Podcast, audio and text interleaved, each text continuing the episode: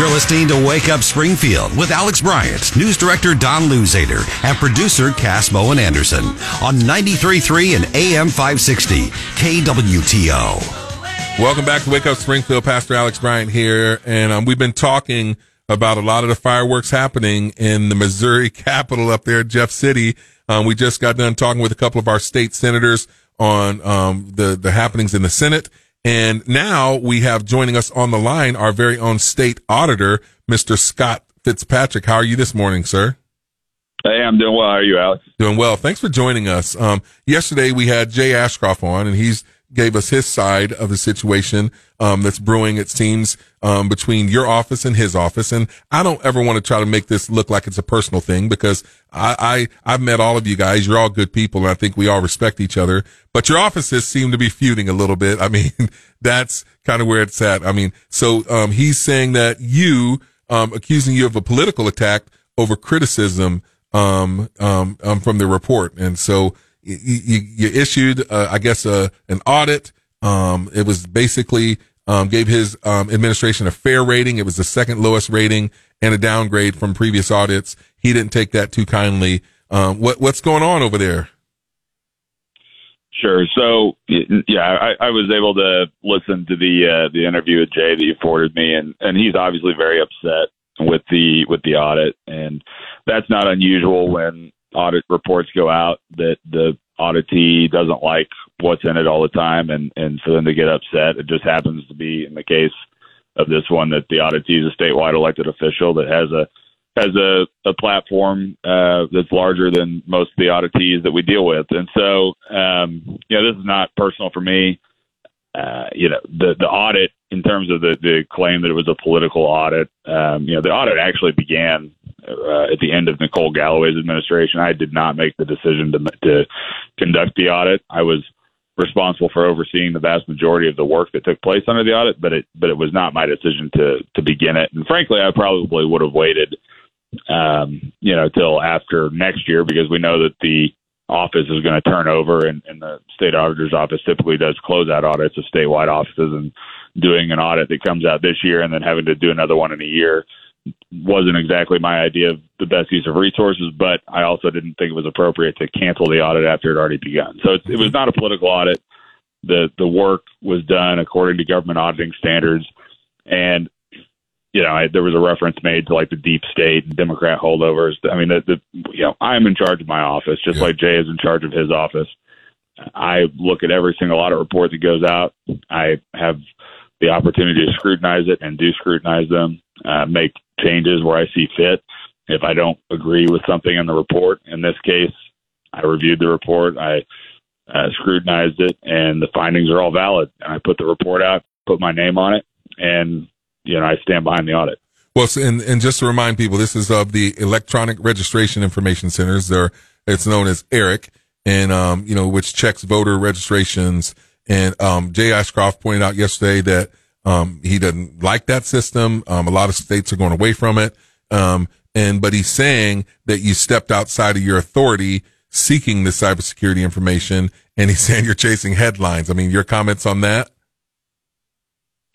Uh, well, there were there were two findings that you're kind of referencing jointly there. One was the finding related to Eric, and and I think that finding has been mischaracterized a little bit. Number one, you know, we, we've not disputed the Secretary of State's authority to withdraw from Eric or, and understand the reason why he wanted to do that.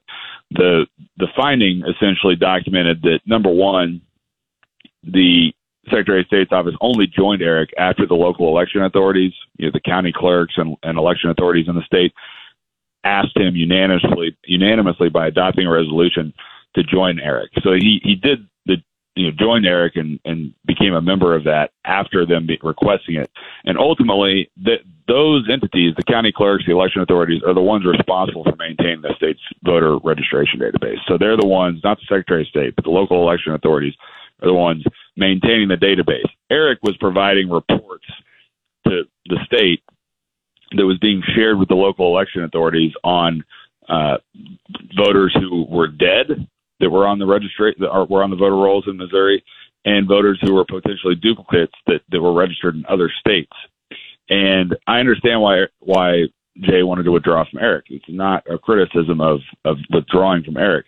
The finding states that the Secretary of State's office did not consult with the local election authorities, the entities that actually requested the membership and were the ultimate recipients of the information coming from Eric prior to withdrawing, and they did so.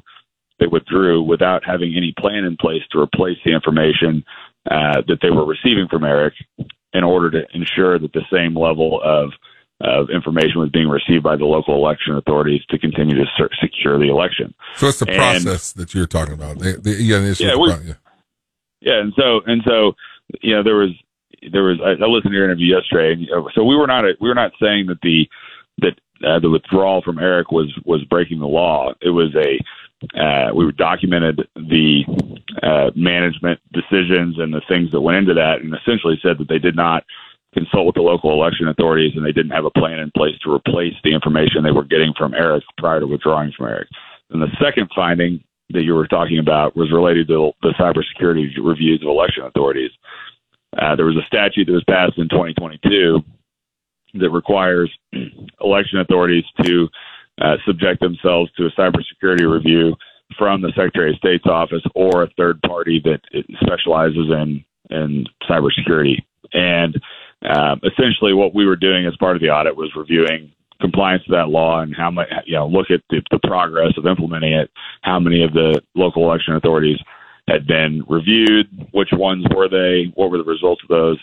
And the Secretary of State's office refused to release that information, and that that was what the finding was. There was we just said, um, you know, they they the violation of law was not releasing the information to the auditor's office, and that was what we documented, as opposed to getting into a, into a long drawn out legal battle with the uh, Secretary of State's office over it. Yeah. So, you know, here's kind of where I'm, and you, you we had a couple of discussions and conversations when I was on the campaign trail. I always say I'm a common sense brother. You know, I'm, I'm not a politician and I'm a pastor, you know, but here's the, here's where I think a lot of people look at it. And this is the way I see it from the outside looking in.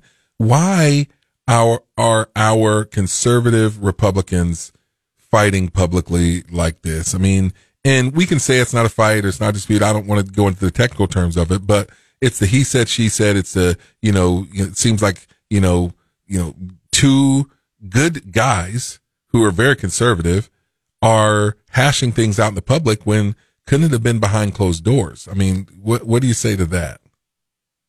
Well, what I would say is, you know, the state auditor is a job that you know you're going to upset people, and and the reality is that when we do, when we're very successful electorally as Republicans, uh, you know, when we hold every statewide office, that means you end up with a state auditor whose job is to shine a light on all of government. I get that. Uh, in the sta- in the same party as as the other statewide, and that can be uncomfortable at times. I get that. What I would say that what I would say though, Alex, is that all we did here was release the audit. That's our job. You know, I, I looked at the audit report. I, I I found that the findings were well documented and were valid. I released the audit, and we we were not going to do any press on this audit. Okay, I mean this was one that we put out into the wild, and we're just going to let it go go out there. And I, you know, it's not my goal to try to make Jay look bad. I like Jay, and I think that uh, by and large he's been a good Secretary of State. This is not a, a personal attack on him, and um, you know, I, but after the audit went out, the Secretary of State's office called a press conference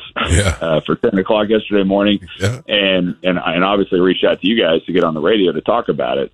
And then you know, then I, the result of that was that I received a bunch of inquiries to to respond to the the statements that Jay made. So, um, you know, I, so to answer your question, I mean our goal here was not to turn turn this into a big public fight. I, it still is not my goal to do that. And um, you know, we just need to, uh, you know, the, the audit report's out there. People can read it. Uh, they can they can consume that information and think about it whatever they want and move on. I'm not go. trying to make this into a big argument with Jay.